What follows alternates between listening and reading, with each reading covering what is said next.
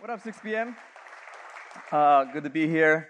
Uh, if you have your Bibles, John chapter 13, that's where we're going to be tonight. If you don't have your Bible, don't worry. We're going to have a big Bible behind me on screen, and we're in part three of a series called Wrapped in Love. And the whole premise behind this series is to remind us that sometimes in life, the best gifts are often in wrapping that you and I don't necessarily like. Uh, sometimes the best gifts that God gives us are in wrapping paper that uh, we would kind of discard if we had a choice, but uh, sometimes God has some gifts for us to experience, and it's through the wrapping of maybe some difficulties and so forth. And so His love is the wrapping paper that can really redefine any situation that we're in. And so uh, John chapter 13 is where we're going to be continuing in this series. Uh, we're going to look at about 17 verses. And so if you didn't read your Bible today, don't worry. We're going to be reading it together. John chapter 13 verse 1 says this, before the Passover celebration, Jesus knew that his hour had come to leave this world and return to his Father. He had loved his disciples during his ministry on earth for three years. And now he loved them to the very end. I love that. It was time for supper and the devil had already prompted Judas, boo, son of Simon Iscariot, to betray Jesus. Verse 3 Jesus knew that the Father had given him authority over everything and that he had come from God and would return to God. So he got up and he beat up Judas and he threw down. No, that's not what he did. He got up from the table. You and I would do that. he got up from the table, took off his robe, wrapped a towel around his waist and poured water into a basin. Then he began to wash the disciples' feet, drying them with the towel he had around him. Verse 6 When Jesus came to Simon Peter, Peter said, uh, Lord, are you going to wash my feet? Jesus replied, You don't understand now what I'm doing, but someday you will. I feel like that's a word for someone here tonight. You're going through a situation right now. You don't understand why you're going through what you're going through, but God wants to remind you and encourage you that someday you will. Now here's the reality of that. It might be on this side of eternity that God will give us a glimpse into why certain things needed to happen in our lives, or it might be on the other end of eternity where we see Him face to face and He finally explains to us why we had to go through what we go through. We don't understand now, but we can trust God in the process. Can we get an amen? Trust Him in the middle of, of things that don't necessarily make sense. Verse 8. No, Peter protested, you will never ever wash my feet. Jesus replied, unless I wash you, you won't belong to me. So Simon Peter exclaimed, Then wash my head, my hands as well, Lord, everything, not just my feet. Just come and wash all of me. I need you. Verse 10 Jesus replied, A person who has bathed all over does not need to wash except for the feet to be entirely clean. And you disciples are clean, but not all of you, for Jesus knew who would, who would betray him. That is what he meant when he said, Not all of you are clean. Verse 12 after washing their feet, he put on his robe again and sat down and asked, Do you understand what I was doing? Using it as a, a teaching moment. You call me teacher and Lord, and you are right because that's what I am. And since I, your Lord and teacher, have washed your feet, you ought to wash each other's feet. I have given you an example to follow. Do as I have done to you. I tell you the truth. Slaves are not greater than their master, nor is the messenger more important than the one who sends the message. Now that you know these things, God will bless you for doing them. God will bless you for doing them. I want to preach a message to us tonight from the premise throw on the towel. Throw on the towel. Turn to your neighbor and tell them that. Throw on the towel. Most of us know the phrase throw in the towel, and we use that a, as a means to really be a, a phrase that we would say to give up or to surrender or to just quit. But I want to do a play on words. Instead of throwing in the towel, I want us to throw on the towel. And we're going to look at what that ex- specifically means for our lives tonight. So if you're ready for God's word, say yeah. If you're ready for God to speak to your heart, say, oh yeah. Oh yeah, Lord. That is our prayer tonight, Lord. We want you. We don't want to hear from a preacher, God. We want to hear from your spirit, Lord. We need your word to change us from the inside out. And we thank you that one word from you can do that. You can do a miracle in our heart that will leave us better than we came. So we posture ourselves to hear from you. Give us eyes to see, ears to hear, and a heart that is soft, open, and receptive for everything you want to do in our hearts tonight. In your name we pray. Amen and amen. Throw on the towel. I want to ask a question as we start tonight that might come off morbid, but it's not supposed to be a morbid question. It really is a reflection kind of a question. My question is this. What would you do if you only had 24 hours left to live on this earth? Like, what would you do in that last 24 hours? What would your activities be? Now, as you're thinking about what you would do on, on, your day, I, I had some thought about what I would do. And my day would kind of be like a normal, ordinary day. I would wake up early in the morning like I normally do at 5 a.m. and get to the gym to get a good morning workout in. Something about working out first thing that just sets the course of your day to make it feel very productive. And I work out at a CrossFit gym, but I don't necessarily do CrossFit. I do CrossFat because look at me. I'm not necessarily in the best of shape. And as hard as I work out, it doesn't necessarily translate because my eating always negates the workout that I do. But it's something about just getting that workout in to start the day right and then I would come home, get ready, and then I would drive all the way out to Turtle Bay to get a good round of golf. And I would have, uh, I would golf with uh, some of my good friends, and I would have my wife drive the cart. So she has front row access to see how bad I am at golf, but how much I love and enjoy golfing. And I want to explain to her that it's, it's not about the golf. It's God's way of reminding me that I can't be good at everything. That's why I golf. It keeps me humble. But although I golf pretty bad, the funny thing about that is, is I look and dress as if I golf really well. That's how I do it. I rather look good and golf bad than look bad and golf bad. That's a double negative, and we ain't about that life. So, golf on the way back home, stop at Storto's for some lunch, and then how many of us know you got to take an afternoon nap? That's me. I'm getting old. I got to get that nap in because I need some energy for the second half of my day. So I get a, a good nap in, uh, wake up the family. We'll drive out to Ko'olina for some beach and a sunset. Enjoy the moment there with my, my family. Uh, get the CPK dinner on the way home because there's something about that artichoke dip and that butter, butter cake, because it's all butter in that cake, that tastes really good. Eat that. And then here's what I wanted to end the night with. I'll gather all the worship team, Pat, and all the people who can sing really well. And I want to like end the night with like a worship night. Because I thought it would be pretty cool, like, you know, just going out worshiping, like the, you know, your last breath or my last breath here on earth, worshiping God to open my eyes and to see Jesus face to face. And my hands is up and then his hands is up and he's like, bring it in, son. I mean, I hug it out with Jesus. And I was like, wow, it's pretty cool to end my last moments on earth to do the first thing that I want to do in eternity. And that's worship the person who got me there. Pretty good for my 24 hours. Now that's what like is customized for me. But what would your 24 hours look and feel like? Because here's the reality about what we would say about our 24 hours is this. What we do and who we do it with really reveals to us what we value and who we value in our lives.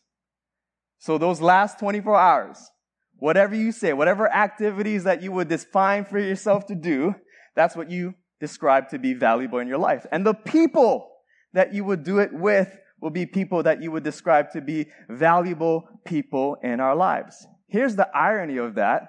That's what we would say and do with our last 24 hours, but many of us live our lives doing the exact opposite of what we would want our last moments on earth to be. Which shows us that sometimes our priorities in life can kind of be off, right?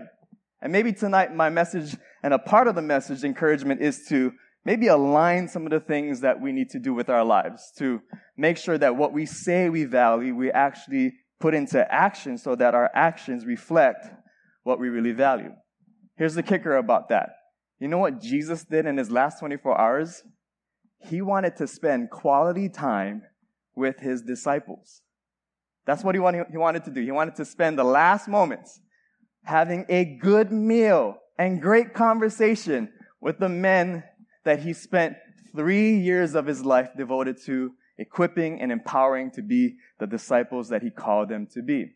But the thing about this dinner wasn't a, a fun dinner because the conversation in the dinner was filled of conflict and stress. The disciples were arguing right before this about who's the greatest disciple. That's what they were talking about. They're like, no, I'm the, I'm better than you. What you, you can only bench 135, but I can do two plates, bro. Uh, they're, that's, they're having that kind of argument with one another. And Jesus is like, really? This is what you want to talk about? Have I not taught you anything? And they're talking about greatness. And so Jesus goes into teacher mode. And instead of telling them what greatness is, he begins to model for them what real love and sacrifice is, but also he shows and displays through his action what the ultimate form of service is. Washing the disciples' feet. So from this passage of scripture, we're going to pull out three points. And then I want to land the ship by looking at three lessons that you and I can apply to our lives from this context of throw on the towel. First point in our notes is this Jesus pursues. Jesus, he pursues us. Verse 1 in the passage that we read said this He had loved his disciples during his ministry on earth, and now he loved them to the very end. Other translations would say this He showed them the full extent of his love. And for you and I, Jesus wants to reveal the full extent of his love for us. He doesn't want us just to sing about his love. He actually wants us to experience his love firsthand. And here's the reality about God's love for you and I, or really what real love is. Real love or true love never quits pursuing. God's love for us will constantly pursue us. Uh, about a week ago, I had the privilege and the honor to do the Loretta wedding. They're sitting over here in the front. Uh, v and, and uh, Alyssa got married at the same place where me and my wife got married a couple years ago. And so it was a great moment at uh, Cafe Julia, a super beautiful uh, place. And uh, Vin, the first time he actually saw Alyssa was at the, uh, the, the altar. Like he was standing there, his back faced, and she was standing at the end of the aisle. And he turned around and he looked at her for the first time. He was crying. I kept it together.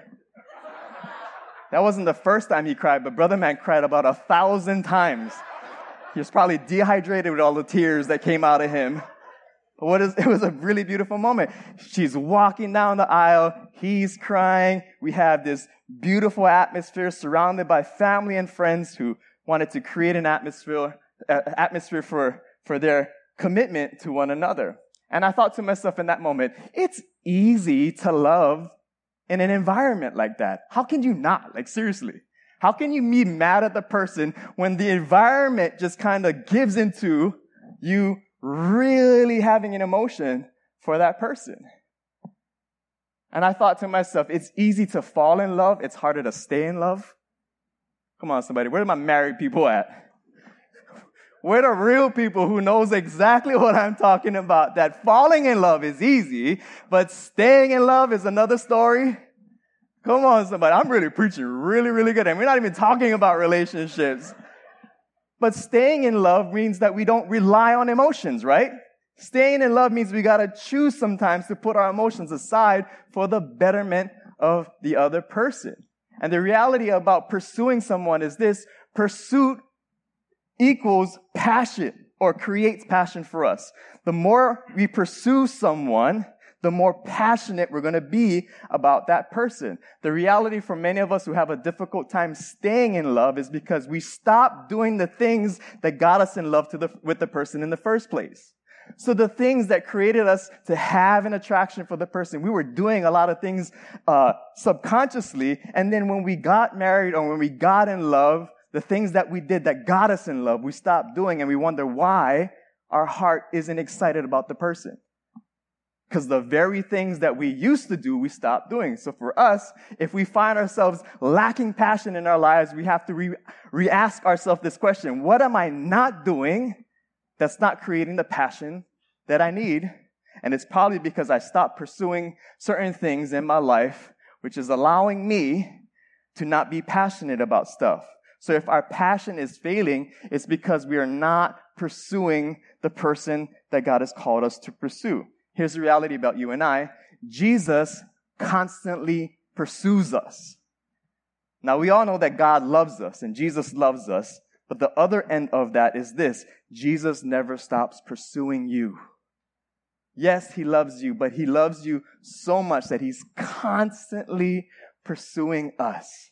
Constantly chasing after us. Most of us think that you are here tonight because you made a decision to be in church tonight. The reality is this Jesus was pursuing you to get you into this moment right here. He was causing things to happen. He was drawing you into His love. And the fact that you're here is a sign that God is loving you because He's drawing you into an environment for you to tangibly experience His love. So God doesn't just love us, He's constantly pursuing us. And the pursuit that He has for us empowers us to pursue Him back. So if you find yourself dry in your relationship with God, sometimes we got to ask ourselves, man, am I doing the things? Am I pursuing God? Am I chasing after Him? Did I lose my first love because I got caught up in life? We got to get back to the simplicity of allowing God to love us and responding to His love in our lives. So Jesus pursues. Second point in our notes is this Jesus served. Simple. Jesus served. Verse 4 and 5. He got up from the table, took off his robe, and wrapped a towel around his waist and poured water into a basin. Then he began to wash the disciples' feet, drying them with the towel that he had around him. So Jesus, wanting to show them the fullness of his love, models love by washing feet. So for us, we don't have the context of understanding why you would wash someone's feet. But back in the day, during this time when the scripture was being written, they didn't have paved roads like we do today. They didn't have Air Jordans. They had Air sandals. Okay? And so on their journey to different places, uh, although they might be physically clean, their feet would collect dirt and doo-doo along the way. So by the time they got to the person's house, the feet were dirty. And a good host would offer this service to people as a sign of just uh, being a great host. He would offer the person, hey, do you want your feet to be washed? And most people would say yes. Really, why would they wash feet is because they didn't sit at tables and chairs like we do for dinner. They actually would sit like on a cushion on their side. So as they're eating on their side, the, fir- the person's uh, feet would be, the person next to them would have their feet kind of in their face. And how many of us know you can't really eat a good meal if brother man's feet is stinking right in front of you? and so that's why they would have this customary act of, of service. And so the host would say, Hey, you want your feet to be washed? And the person would could reply yes or no. If they wanted their feet to be washed, here's the kicker. The host wouldn't wash their feet. The host would have a servant wash the feet because that was another way for them to flex on the other person to show how much authority and how much influence they had. They would have another person of lower stature wash the person's feet.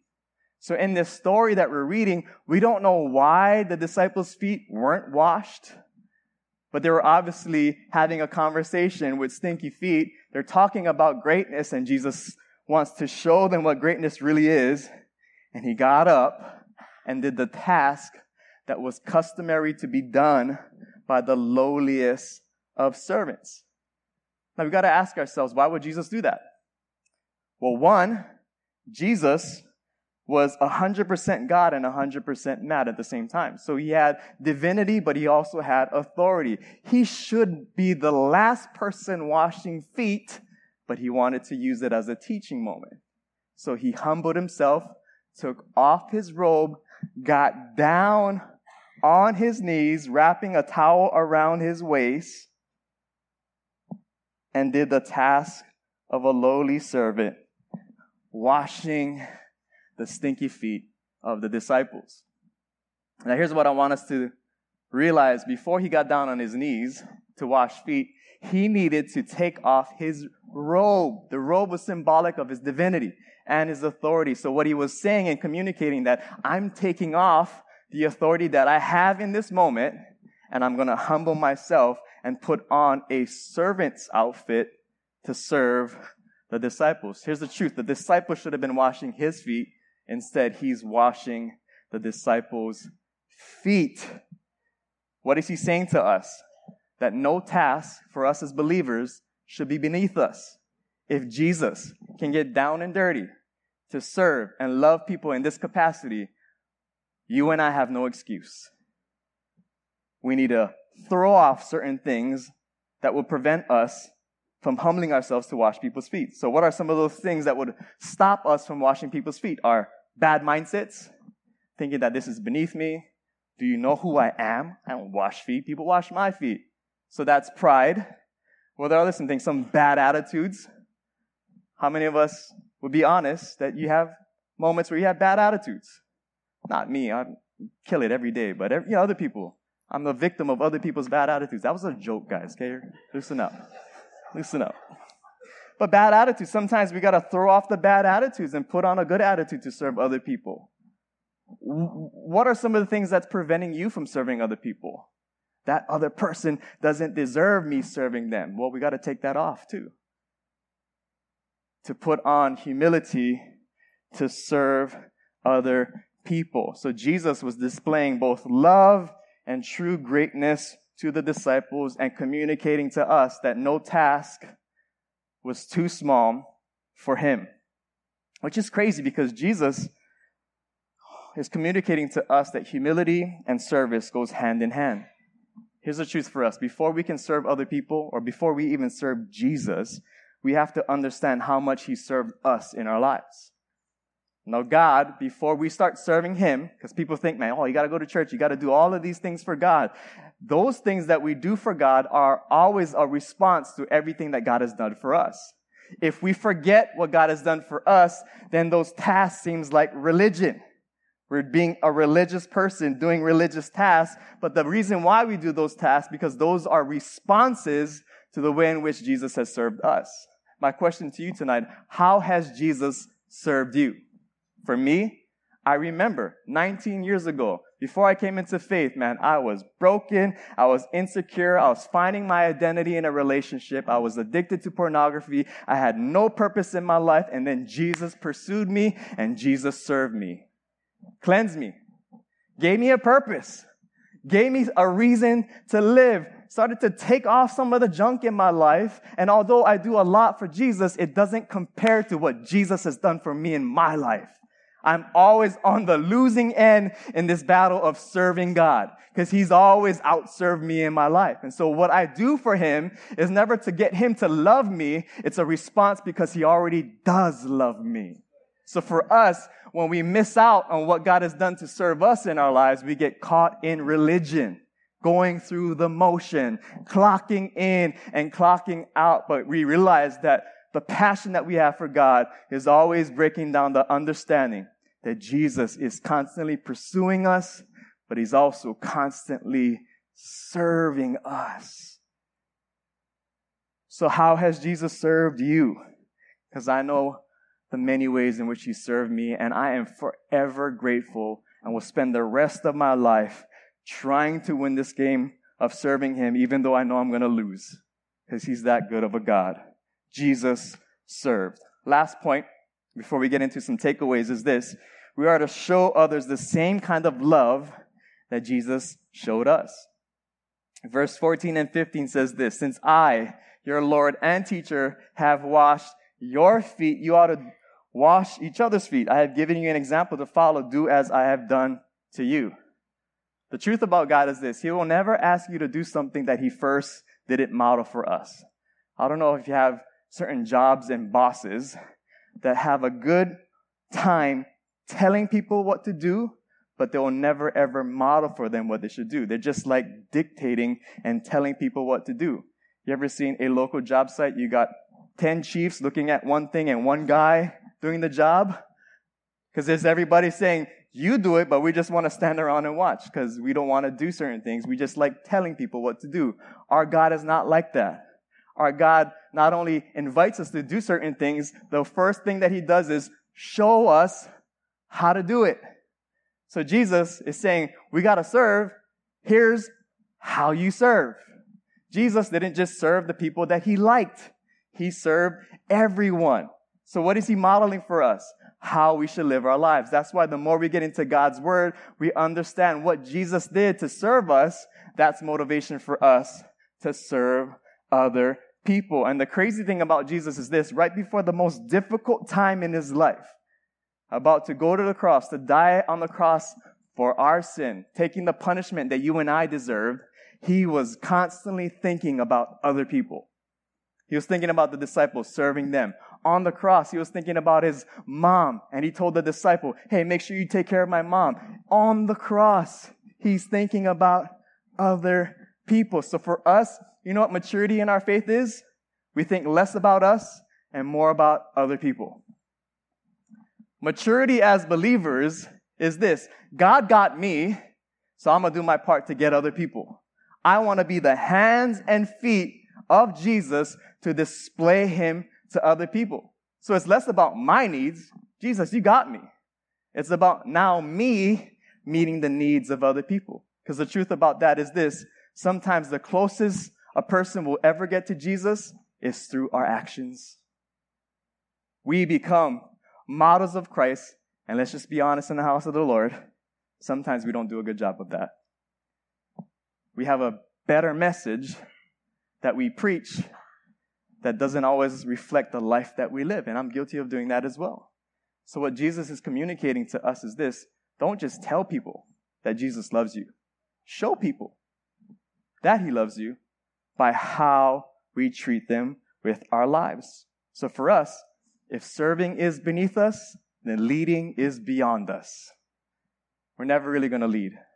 We're never going to have right influence. Why? Because the pathway to leadership and influence in the kingdom of God is service, serving other people. Most people won't remember what we say, but they'll always remember how we made them feel. So, this holiday season, can we do our part to make people not only hear about the love of God, but actually feel and experience that love through our lives. So if you need examples on how you can serve and love other people, just ask yourself this question. What would you want people to do for you? Start there and start loving others in the same way that you would want them to love you. So those are the general ideas from that passage of scripture. Now I want to kind of land this ship and take away some lessons that we can apply to our lives from washing feet. Three things that we can take away is this. The first thing is this. Invite God into the dirty areas of your heart. So Jesus wrapped a towel around his waist and he washed feet. Can we talk about feet for a second? Feet are nasty. Am I right? Feet are disgusting. If you wear slippers majority of the time, you probably have pretty gross feet, okay? Let's just be honest in church. Feet are gross. Sometimes the second toe is longer than the big toe. Sometimes the baby toe is being rogue and not want to hang out with the rest and just hanging off on the side, being antisocial. Sometimes the toenails can be smelly and discolored. Man, feet are pretty gross. Can we be honest? And right now, if you're insecure about your feet, your toes are curled up right here in this moment. You're just like, ah, this is disgusting. But feet are gross. And not only are feet gross, but feet are probably one of the ugliest parts of our lives. Now I know there's weird people who like feet, and we're not going to talk about that. But if we were to categorize our body parts as far as like attractive to least attractive, least attractive, feet will probably be up there. All right. So what is God through Christ trying to communicate to us through washing feet? that Jesus isn't intimidated with the ugly areas of our lives. That's what he's trying to say. He wants to reveal his love in the areas that we need his love. And so the ugly feet is symbolic of the ugly areas of our heart. Now we all have it. You and I all have areas of our lives, patterns of thinking, patterns of living that aren't necessarily attractive to other people. And what Jesus is waiting for us to do is to invite him in to the ugly areas of our heart. Here's the reality. Most of us are trying to clean up this area on our own, and that's frustrating because we can't clean out the ugly in our heart. Only Jesus can do that. If you and I could clean ourselves up, we wouldn't need a savior. So the fact that we're stuck with ugliness in our lives is a passionate thing that should create in us a passionate desire to pursue the one who can only clean us. Now, we're not talking about feet, we're talking about holiness. Only Jesus can make us holy. And so, what we need to do is invite Him into the areas of our lives that are ugly and gross and allow Him to love and wash and cleanse us. It's kind of like this. to help us to understand this. Uh, kind of like washing my car, but since I have my son, I don't really wash my car too much.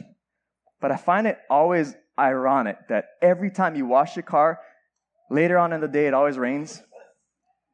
So I'm mad at some people today because I bet you a bunch of people on the island today was washing their car yesterday, and that's why we had the storm that we had today.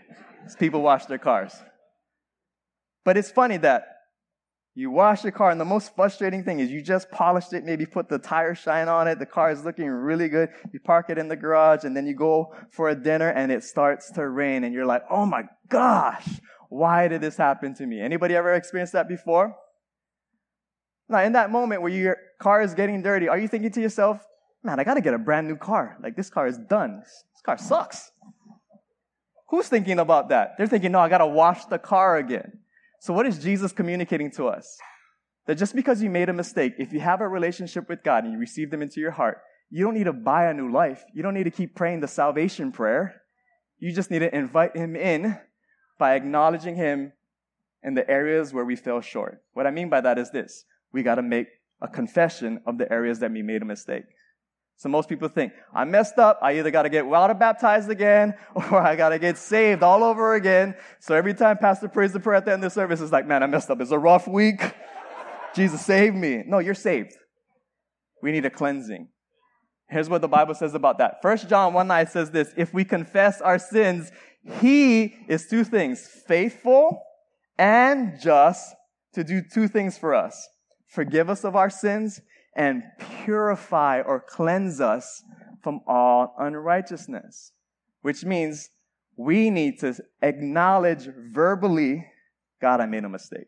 Here's the thing about God. He knows he made a mistake. He's just waiting for us to acknowledge it. It takes humility to acknowledge to God the mistakes in our lives. So if you had a bad night or you did something dumb, the first thing that we should do is this God, I made a mistake.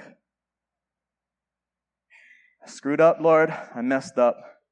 I ask for you to forgive me. And when we do that, what God is saying in His scripture is this He's not only going to give us forgiveness, but He's also going to cleanse our heart from all that junk in our lives. The longer we wait to do that moment, the more junk we're going to accumulate along the way.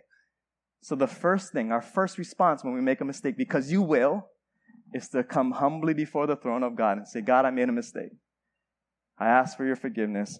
Wash me and cleanse me. We need God to not only wash us from the outside in, we need Him to wash us from the inside out. So He's waiting on us to acknowledge our mistakes. And when we do that, He forgives us and cleanses us because that's how amazing He is. Now, most people would think then, you mean every time I can do that? We think that, oh, I can make a mistake. Okay. I kind of want to go out Saturday night, but I got to be in church Sunday morning because, you know, Saturday night we're going to get lit. You're already pre planning what you want to do. And then got to ask ourselves the question Do I have a relationship with God in the first place? Because if I did, I would question my decisions before that. God is not just this genie that automatically shows up and does what we want. And if we're using that as a license to sin, we might not have a genuine relationship with God, and that's a different story. So allowing God into our hearts. Second thing is this we need to be humble to do two things to serve and to be served. It takes humility to serve other people, it takes greater humility to be served by other people. Verse 8 Peter protested, You will never ever wash my feet, Jesus. He replied by saying this Unless I wash you, you won't belong to me. Many of us are like Peter. We can serve people, but there is no way I'm letting people serve me. I am not going to humble myself to allow somebody else to serve me. So we resist serving, but we look for every opportunity to serve other people. There's three things that people have a difficult time in saying. First thing is, I need help. Second thing is, I'm sorry. And the third thing is, Worcestershire shosh. Where, Worcestershire shosh? Those are three things. Shashi, very shashi, okay? Three things that we have a difficult time saying, but the first one, I need help. Most of us don't want to acknowledge that we need help because that's a vulnerable, vulnerable place to be. All of us in this Instagram society want to put on a good front, make sure that everything is perfect and neat, all filtered out, but our hearts are dying on the inside because we're living a life contrary to what we're portraying on the outside. And your breakthrough is on the other end of your acknowledgement that you need help. You need help. And some of us right now, God is challenging you to think and to say, I need help. It reminds me of a story of a man who was trapped in his house because of a flood. The flood got so bad that it filled up the entire house, and the only way that he found safety was on the roof of his house. And so he's on the roof. The entire city is flooded. And this is what his prayer was God, save me. Immediately after he prayed that prayer, a person on a jet ski rose up and says, Hey, sir, can I give you a help? Want to jump on? He's like, Don't worry about me. God's got me. He's going to save me. Person's like, Okay, that's weird. Rips off in his jet ski. Ten minutes later, person again, God, you got me. Please save me. A person comes on a boat. Two people. Hey, sir, you want to get in? You need help? No. I don't need your help. God's got me. 30 minutes later, a helicopter comes drops the ladder down to the person. Hey, sir, come on up. It's going to get bad. You need to get on up on this uh, helicopter. The person goes, I don't need your help. God's got me. Guy ends up dying. Goes to heaven, drowns. He asks God, God, why didn't you save me? Why didn't you help me? God was like, I sent three people to save you. Oftentimes, we're resisting the help that God is sending us because we don't like the package in which the help is coming from. And the help is coming from other people. So right now in this season, God is probably wanting to send people your way, but you're resisting them because you are too filled with pride to ask for help. That's why we build this church on small groups. It's a place for you to feel safe enough to ask for help. One of our guys in our group yesterday texted the group because he was moving. And how many of us know? You know who your true friends are when you got to move. So he shot out the text, and majority of the guys in the group showed up. He had a bunch of people there. The job of moving was easy. Why? Because many hands make the, the work light. But I know for a fact that it was a humbling and vulnerable moment for him to send out that text. And the reason why most people don't ask for help, because you did before and you got hurt. So you got the rejection infection. And every time you feel vulnerable enough to ask, you get triggered because the last time you asked, no one showed up. So I am never going to ask for help again. Because that pain of being rejected is stopping you from receiving the help that you need. We're not only called to serve other people, we're also called to humbly receive help. Can you do that in this season? Ask for the help that you need because God wants to send people to care for you in this moment. Last point in our notes is this Put down the sword and pick up the towel. What do I mean by that? Let me explain. Verse 11, Jesus knew who would, who would betray him. Who was eventually going to betray him? Judas. All right. So Judas was about to, right before, he didn't know that he was going to betray him, but Jesus knew. And so Jesus knows the person who was going to betray him, yet he still got down and washed his feet. You and I don't have the luxury of knowing who's going to betray us. Jesus did. But Jesus is asking us the question can we still wash the feet of the person that's going to betray us in our lives? Let's look at what the betrayal looked like, okay? And I think what one of the main reasons why he needed to wash Judas's feet was less about Judah or Judas and was more about his heart. Because he didn't want his heart to get corrupted by bitterness and resentment, so he served first to free his heart from the grip of the enemy. And so he was modeling for us what he wanted us to do. So Matthew 26, 49 to 52, this is what the betrayal looks like. Jesus, uh, Judas came straight to Jesus. Greetings, Rabbi, he exclaimed, and gave him the kiss. The person closest to him betrayed him with a kiss. It was the kiss of death. Verse 50. Jesus said, My friend, go ahead and do what you've come for. Could have attacked him, but he allowed Judas to do what needed to be done. Then others grabbed Jesus and arrested him. But one of the men, we find out in another translation that it was Peter, with Jesus, put out his sword and struck the high priest's slave, slashing off his ear. This is what Jesus says to that. Put away your sword, Jesus told him. Those who use the sword will also die by the sword. So what Jesus is modeling for us is this. In life, when we're dealing with difficult people, people that might be- betray us, people who might backstab us, we have a choice to make. Are we going to throw on the towel or are we going to pick up our sword? Now, the thing about our sword is this our sword is our natural instinct, our natural impulsive reaction to when someone hurts us. If someone hurts us, we want to slice them right back. How many of us have done some slicing in your life before? I got this from uh, Nepal, and the Lord's protection was upon me that I was able to bring it back because I would have been detained if that would happen. But I wasn't thinking at the time. But, anyways, so I got this Nepalese uh, knife and a sword, and I want us to know that, man, our instinctive reaction in life is to just start throwing this thing around. Someone says something bad to us, we pull the sword right out. Slice, slice, slice. Slicing ears, arms, and all kinds of stuff, right? Because it's the instinctive reaction. Someone backstabs us, you're thinking about, I'm gonna slice, slice, slice. We start cutting people up. So Jesus is telling us, don't do what you're instinctively wanting to do. Instead, put this down and pick up the towel to wash their feet. Crazy. I know. You're thinking about yourself and the situation, maybe a person that's wronged you, and you think, I'm supposed to wash their feet? You know what they did to me? Yeah, I know what they did to you. But I also know what Jesus has done for us. And he could have used the sword on us. Instead, he used the towel. So, what does that mean for us?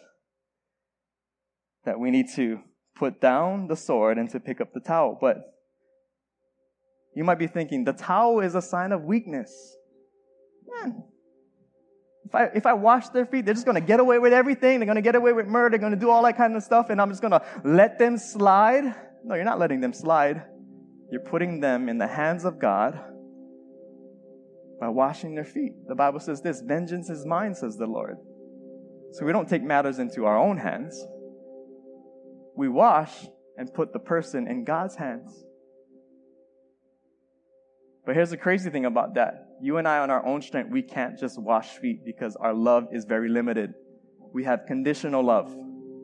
We need the grace of our Heavenly Father to pick up towels in our lives. We can't do it on our own strength. If you're trying to wash people's feet on your own strength, you're going to get frustrated because our love has limits, but God's love is limitless. And so we need to understand His love for us. And in moments where we want to pick up the sword, we got to say, No, I choose to keep my sword on my side.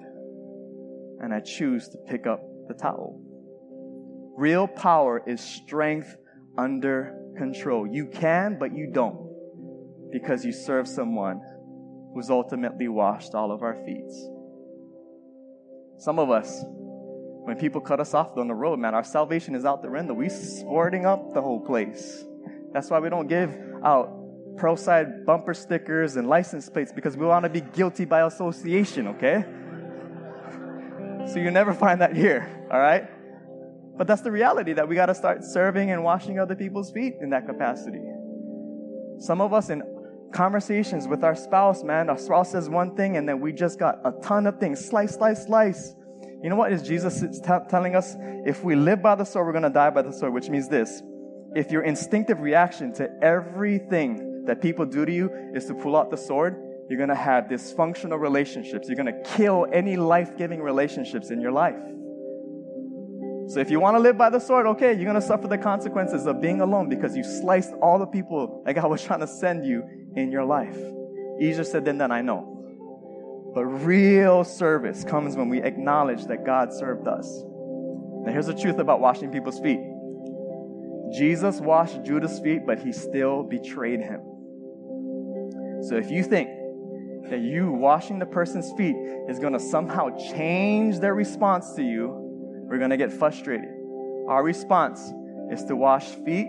God's job is to work on the other person. Don't allow their reaction to you to stop you from doing what God wants us to do in our lives. Now, I'm also not saying this, because people can take this different ways. Does that mean I have to serve the person who's abusing me and being negative uh, physically and emotionally to me? No, that's not what we're talking about. And if you're in a situation like that, talk to someone so that they can give you perspective on how you should handle that situation.